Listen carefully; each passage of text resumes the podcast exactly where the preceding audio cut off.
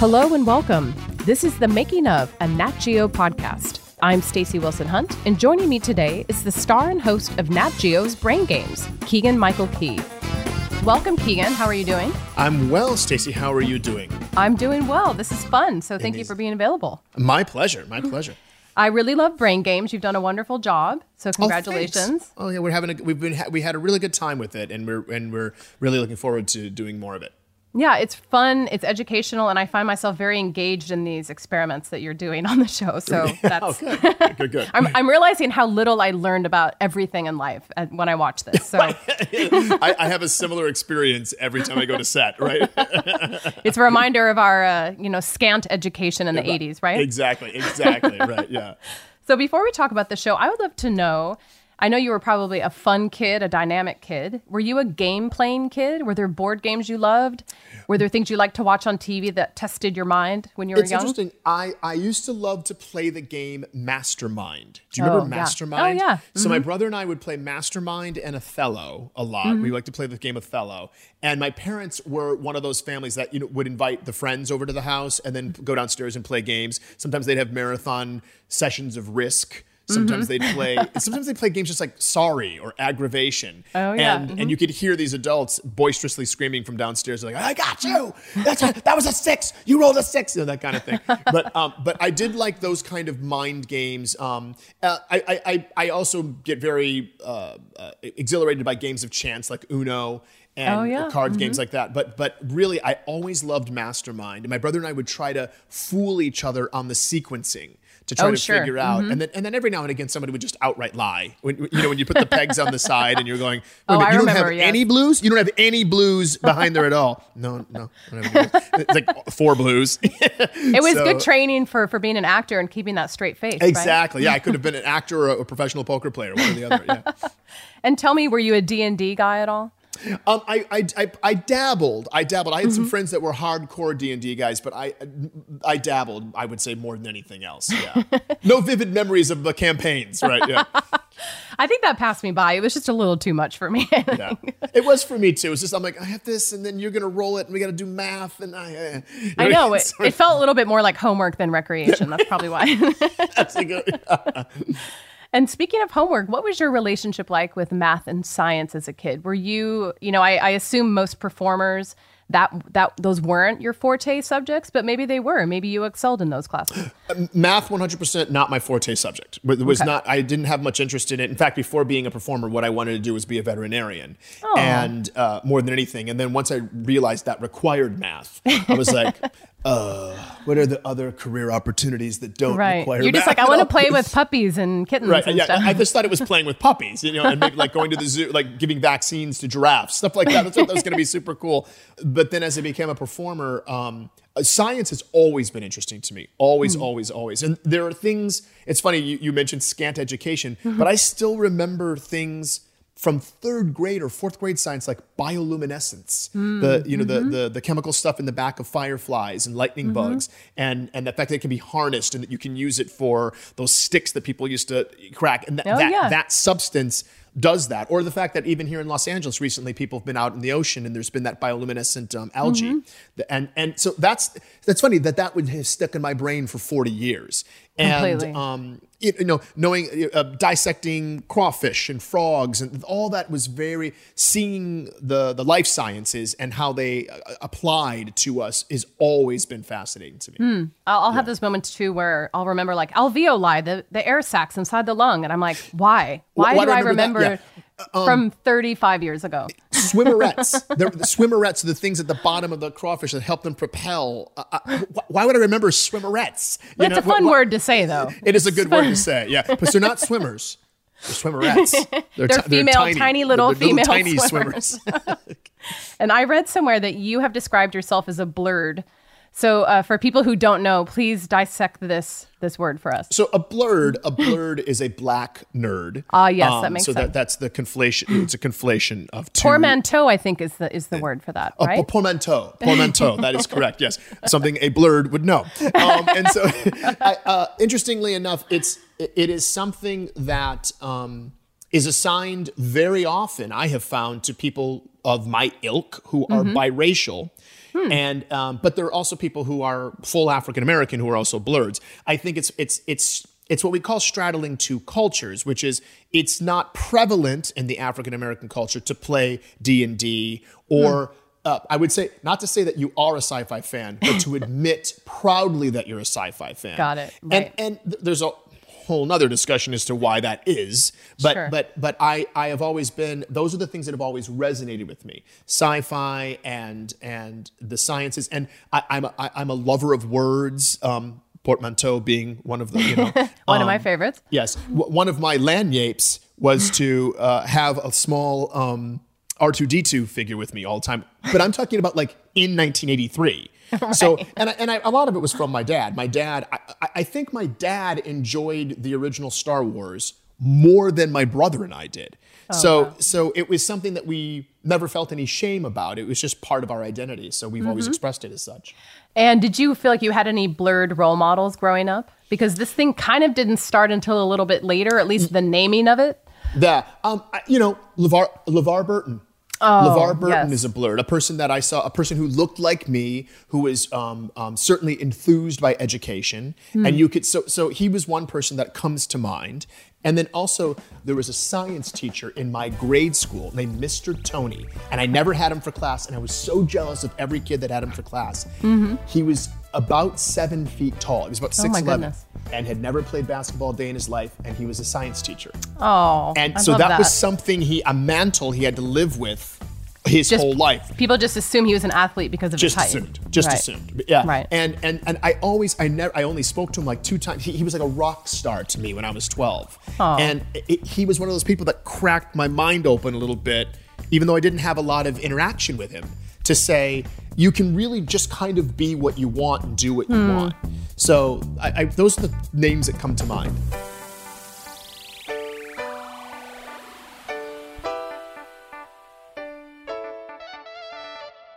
So, on to Brain Games, the reason Yes. for which we are here today. So, mm-hmm. Brain Games have been on Nat Geo for a long time and obviously a very beloved series, but it certainly got a reimagining and a rebooting, Yes. which included installing you as the host, which I think makes it more hip and cool, obviously.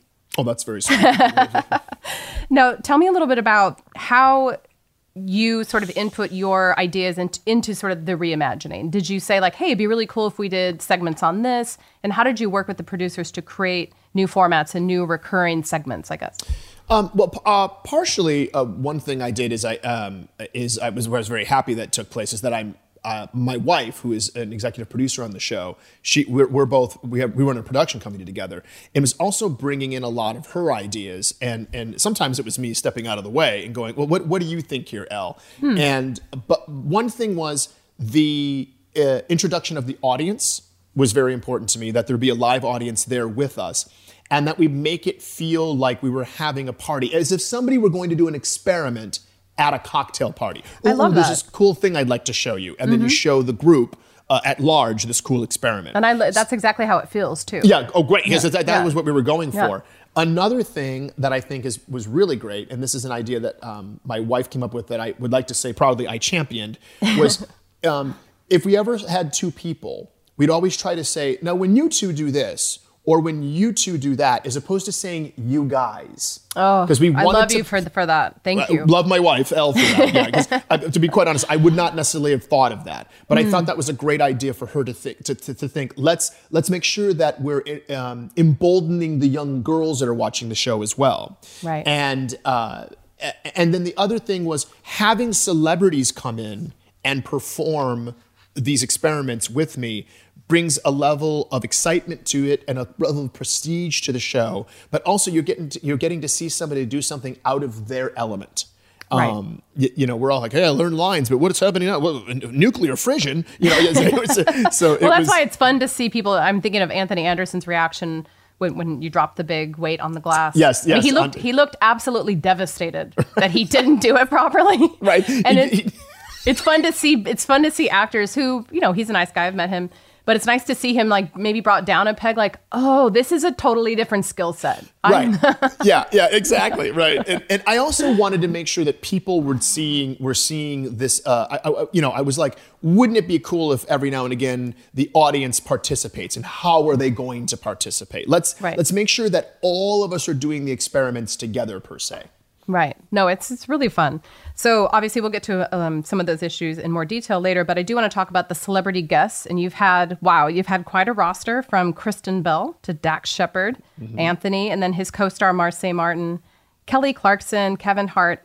So tell me how you are involved in enlisting people to come on and and what is their reaction to being there? Does it feel like they're sort of kids in candy stores out of their element and wanting to really learn something? It does feel like it does feel one of the fun things about the show is it does feel like the guests are kids in a candy store, mm. but a candy store they've never been to before. Uh, that right. they've been that they're out of their element. There right. is this wonderful sense of of them going, uh, me catching their eye every now and again, going, what? You know, like, like, is that really how that happens? I, I did not know that. and right. to see these adults have these wonderful flashes of realization and mm-hmm. um, and revelation.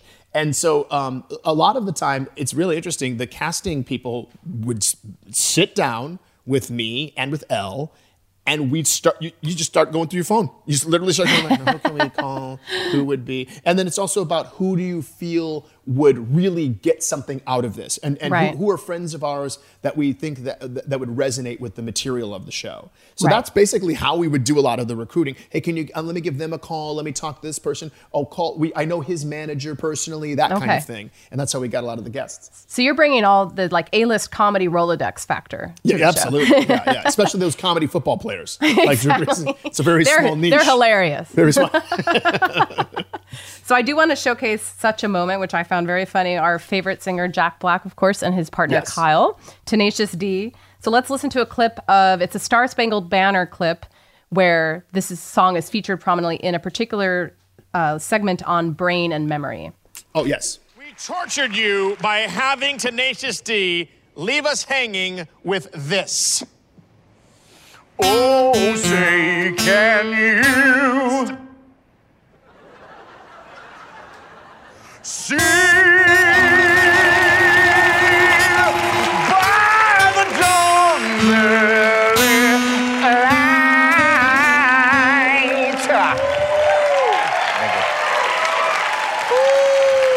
Oh.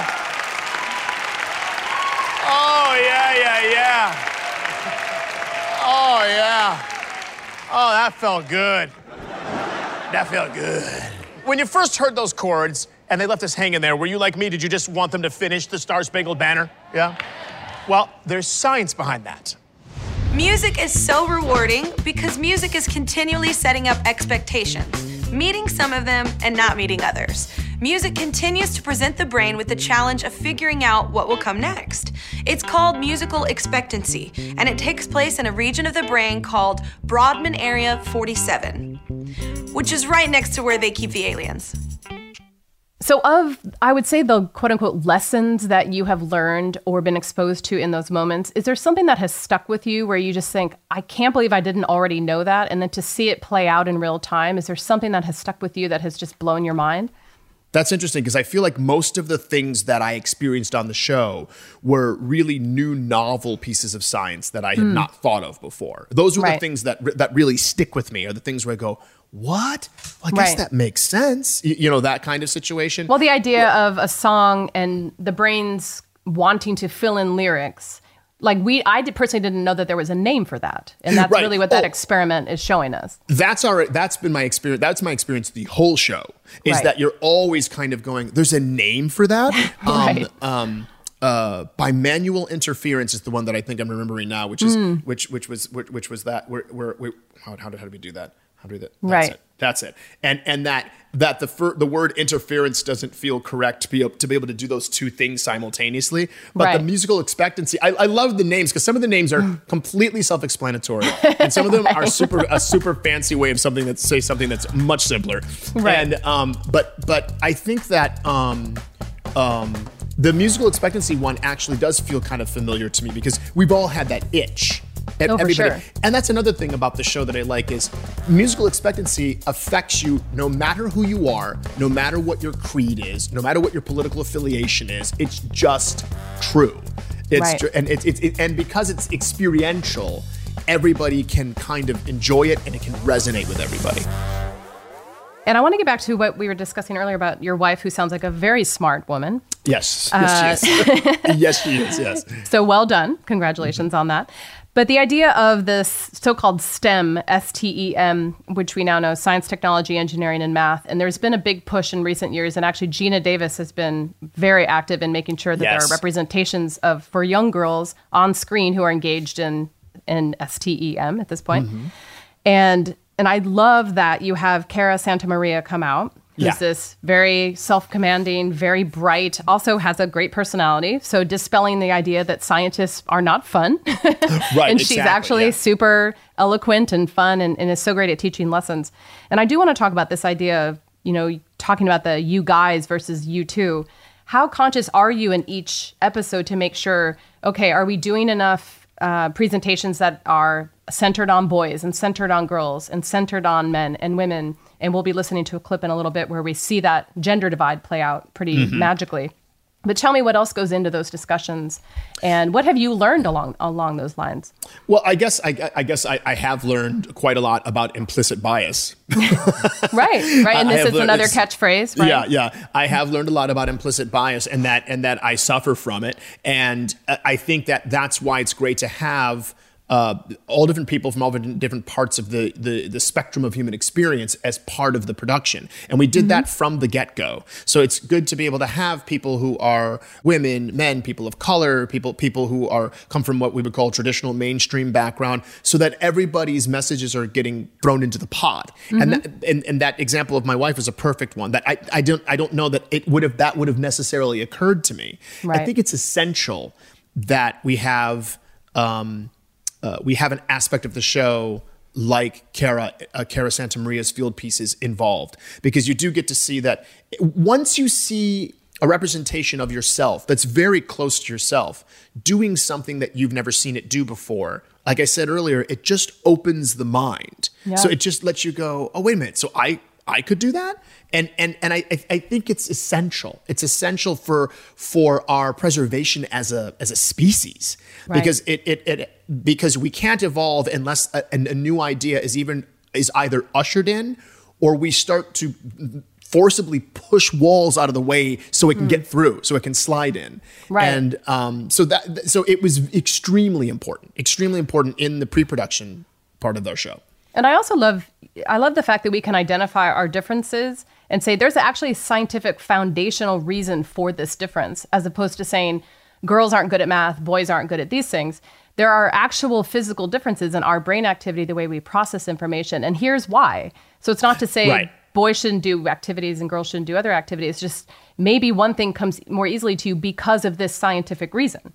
So I think that's I think that's really it's sort of there's a reason for all of this. So let's maybe identify them and then not use them as reasons to sort of um, not get along with each other. Really, right yeah and, and and those reasons can also um in a way normalize us so if i go exactly. oh okay so that's not that's not going to be my forte understood okay Right. so then help me out you help Right. me out and, Right. and and and if i know if i know it's not my forte then i can um, release myself from the onus of saying why can't i master this well maybe you need help from somebody else who's Absolutely. who's uh, who's genetically predisposed to succeed at this thing you know right, right. And it's and I think those differences are. I mean, anyone who's in a relationship with anyone, your partner's going to have skills that you don't have, and I think just- that's it's when just true. Yeah. it is true, and it's to not hate them for that is really the secret, right? That's exactly it. That's exactly it. And and I speak as a man who are I speak as the male of the species, and we're we're stuffed full of ego. So that's just something that once you have that realization, you Right. can do something about it. If you if you're ignorant of it, there's nothing you can do. So on that note, it'd be fun to listen to this clip. Uh, sort of referenced it of Cara Santa Maria. She did an experiment where she told a group of three men and a group of three women to look at a model wearing clothes and then Yes. try to dress their model in the same clothing, almost like a game of operator, to see if one could transmit the directions to the next. So let's see what happens. Right.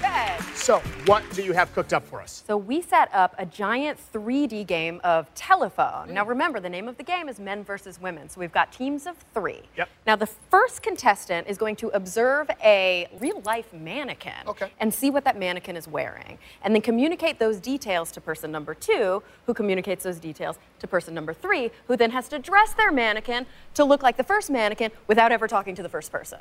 First, let's see how the men did. purple hat, black and white shoes, pink sunglasses, blue jacket, and a headband. All right, so he's coming, he's coming. All right, hit me. Purple hat, black and white jacket, um, brown shoes, black socks. Purple hat, black shoes, and blue jacket. There we go. You got that right? I think he said green shorts. All right, I'll check with you. So you are 100% incorrect right now. You're a scientist. So then I'm just going to assume that you did both sides of the experiment. You did women. Yes, yes. So we just um, show us the yeah. women. So he's wearing a purple hat with a green and black feather. He's wearing a denim jacket. He's wearing a red bandana on his left arm. There's also a gold sequin situation on the hat. Pink glasses, turquoise flamingo shorts, black and white tennis shoes with like African print tongue. We got down 30 seconds just in the description. Here we go. Okay. He has on shorts that have like teal on the back and there's flamingos on them. He has on pink glasses, pink rims, and shoes are gonna have like African print on the tongue and they are sneakers. He has on a purple hat. It's got a green feather and a gold thing, like sequins. And then he has a jean jacket and it's got a red bandana. Go. If you're done, you hit that I think button. I'm done. And the ladies win. I don't know what else to say. First pass. That was incredible. Four minutes on the clock. You got it in a single pass in only two minutes. Do you want to know how the guys did? Time totally ran out, and they only got one thing right.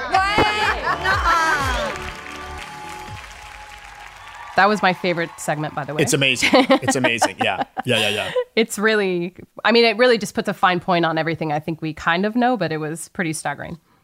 So I want to talk about the audience a little bit. Okay. I love not only to see the audience so engaged, and they all seem. It's not sort of like that Jeopardy audience where they're sitting there, sort of clapping and kind of you know letting Stayed. it wash over them. Yeah, yeah, They're- right. It's they look like you, like you've said, like they're at a birthday party in someone's backyard, and, and a magician has been brought in, and and the parents' faces are are just lit up because they're just as excited.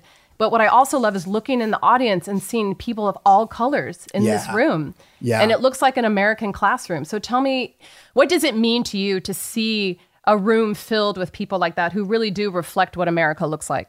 It, it's very encouraging. It's very encouraging to see that room. And, and again, it's encouraging that we would have a big tent for science. Hmm. That it would allow every that everybody can be a scientist. That it, it people of all different colors and shades and and and, and points of view. Because I think that that's once again, if if the stuff that we're studying and exploring on the program is is a lot of the stuff, and I mean literally the stuff that binds us biologically um, uh, and genetically, why shouldn't all people be allowed to experience it? Right. And so that, that's one thing I think that's almost inherent to the theme of the show. And Right. so that, that it- it's important to me. So it's really, it's actually, it, it, it buoys my heart a bit to be able to look out there and see older people and younger people and black people and white people and Hispanic people and Asian people and everything. And, and th- th- this experiential dynamic that we've, we've, um, been trying to breed in the show is is is coming to is really coming to fruition and it's really exciting. And it's working. It's working. And tell me, how do you think your vast number of years training in improv and acting have served you in this job, but also in some ways not prepared you at all for this job? how has it served me for the job? Well it served me in, in i think very in, in pretty obvious ways which is that at any point in time sometimes people get excited in the audience and someone will scream out. And to me that's like chum for a shark. I, that doesn't scare me or take me aback. I'm, I'm looking forward to that kind of i want that interaction. Right. and and sometimes depending on the guest they do Right. too and then and then Right. you really get the audience warmed up and buttered up between takes Right, and right. th- and then you can feel that energy when when we're on camera so that's the good part the um the other part is there are times when you cannot wing it Like, right. so That's what I've noticed. There are probably Yeah. a few moments where you're like, oh, if, if I were on stage right now at, you know, at uh, the second like- city or the groundlings exactly, or something. Exactly. Yeah. I could I could just I could just go in any direction. There are other times when you've got sometimes when you have to get the language mm. precise. And other times you don't want to be near a balloon that's filled with hydrogen. That- Right. With the express purpose of blowing it up. So, you know, it's like there, there are times when you really, really need to hit your mark. And we're going Right. to let um, that, uh, that spontaneous impulsivity, we're going to put that on the back burner for the time being. Right. There are certain safety concerns. Maybe on Yes. stage you're you're worried about someone hitting you in the face by accident. This is actually, you know, you're wearing safety goggles for a reason. Right. Oh, absolutely. Yeah, hundred percent. So that's the that's the time you have to you have to curb those those those impulses, curb that instinct. Yeah. At least for the insurance waivers, right? You got to make sure you're, you're protected. right. And in terms of the types of feedback you've gotten from people, um, what has meant the most to you in terms of maybe online or just people stopping you on the street? Because obviously people know you from so many things at this point, but what is specific about sort of the brain game fan and what do they say to you when they see you? Um, the thing that encourages me the most, or the thing that I that that I enjoy the most, is is seeing a parent tell me this is a show I watch with my kids. I never thought that that would be so important to me, and and it really is. Um, and it's usually parents because you see there's a um, a thankfulness, which Right. is I'm, I'm being a, I'm having I, like hey I get it. There are parents out here going, oh my god, this kid is on me all the time, and I'm like, enjoy it Right. enjoy it because one day they're going to turn 14 and then you're done. And you don't exist anymore. You know and so when you hear about somebody who who watches a show with their child when they're seven or nine and it really gets to me when they say my 15 year old and i watch this show together and then i just start you know i start welling up because it's the, because the, because that's a time when they're trying to find themselves and you want them to stay with you and and and and you're learning something so there's Right. it's so it really that's the really Well, I think happy. the secret to getting the tweens engaged is just blow up a lot of stuff and destroy stuff. So that's you're going to keep them engaged for a long time. Absolutely. Absolutely. It's like high octane science. and the fact that you can watch it with any member of the family is re- Right. is really I think fantastic. That, that, that- that's something that that if a family can share something together that's going to make them giggle and they're also learning something, let's go for it. Let's let's let's lean into it, you know. I mean, that's a real gift for everyone right now. Absolutely. Yeah, abs- absolutely. Can you imagine how many parents right now are enjoying this show as just an escape to to be able to teach their child, but also have a break from homeschooling? It's a science credit. I mean, you get a science credit for watching this show. I'm telling you, it's a That's science in- credit. Yeah, that is so amazing. You didn't know you were a teacher. I had no idea. I had no idea. Thanks, COVID.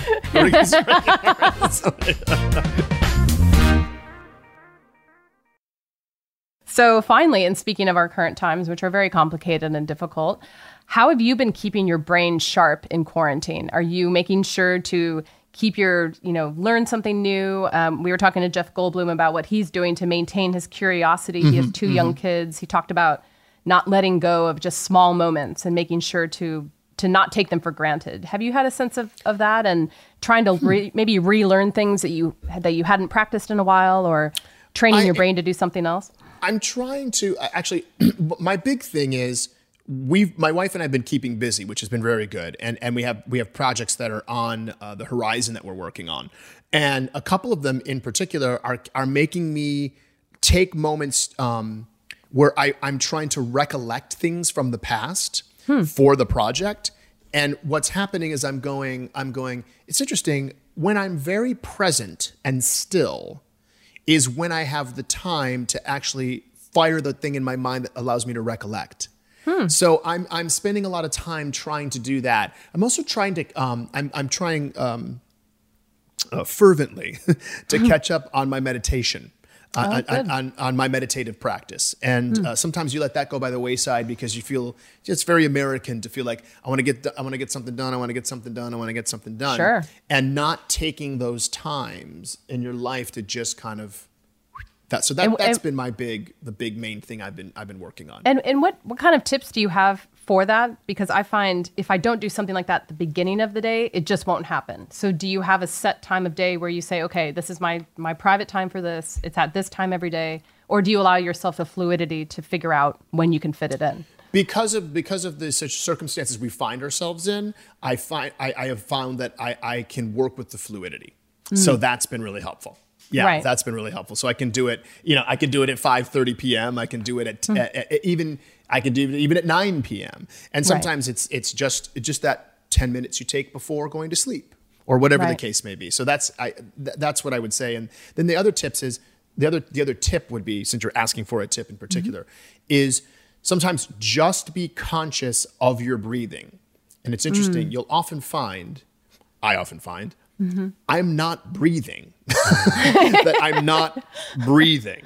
And so Right. that, that would be my tip is just take a moment and go, Am I breathing? Am I actually just inhaling and exhaling? Wow. Yeah. That's a that's a helpful thing to stay alive, to Mhm. know that you're breathing. To, to stay upright. And, and sometimes it's about, I do breathing exercises where I count the amount of time that I breathe in, then I'll hold for a count, and then I'll exhale for a count. So you have to consciously put your mind on it. Right. And then there you go. Well, So, and it's yeah. interesting, you know, a lot of people make time to exercise, and yet 10 minutes of meditation for some people is just way more rigorous and too possible, too impossible to imagine than running for an hour. Isn't that funny? It Yeah, just feels so impossible. Yeah, yeah. And and and and and to those people I would say it's it it is a matter of practice. It is called a practice and it is a matter of practice. So if you do it more, you'll find this wonderful equilibrium at some point in time. Go, you, the weird thing is that you're doing it, and then you go, "Oh my gosh, I'm doing it," which means I'm not doing it. That's the problem. You can't enjoy it because then you take yourself out of it. exactly. But, Whoever but you- invented this was very demented. No, Is it- And finally, what can you tell us about the next season of Brain Games? Are you able to sort of generate ideas and then if and when we're able to go back into production, put those into practice? Tell me where you are with that process. We are actually kind of in uh, we're in a bit of stasis right now. So Okay. there there is some creative stuff taking place in regard to the show, Mhm. but right now um, um, I'm not privy to everything that's happening because we've been we've been on a little bit of a standstill trying to figure out finagle where we're going to tape it. What will the show look like in the second Right. season is also very important. And Right. um, can there be an audience? If there is, how would how would we? What are the logistics of that? Um, y- y- you know, how do we take care of ourselves, the guest stars? All that's being taken into consideration. So the uh, y- you know, I think in our regular world. What we're used to is half of that's already taken care of, so you, Right. you can really lean into the creative. So we're kind of we're at a bit of stasis right now, but all that means is that things are gestating and things Right. are cooking, and and, and I think so. I think I look forward to what we all come up with ultimately for the That's second great. season. Yeah, Thank you so much for your time, Keegan, and thank you for joining us today. my pleasure, Stacey. Thank you for having me. Good to see you. Take care. Bye bye. There's more about Keegan Michael Key, Brain Games, and all of National Geographic's 2020 Emmy contenders at natgeotv.com slash FYC. This is Stacey Wilson Hunt for The Making of, a Nat Geo podcast. Thank you so much for listening. The Making of, a Nat Geo podcast, is a National Geographic production. Executive produced by Stephanie Montgomery and Chris Alpert, hosted by Stacey Wilson Hunt, written and produced by Dave Beasing, Ted Woods, Jason Jackson, Kevin Horton, and Stacey Wilson Hunt. Production coordinator Juliana Parisi, and in association with Benztown, McVay Media, and Sound That Brands.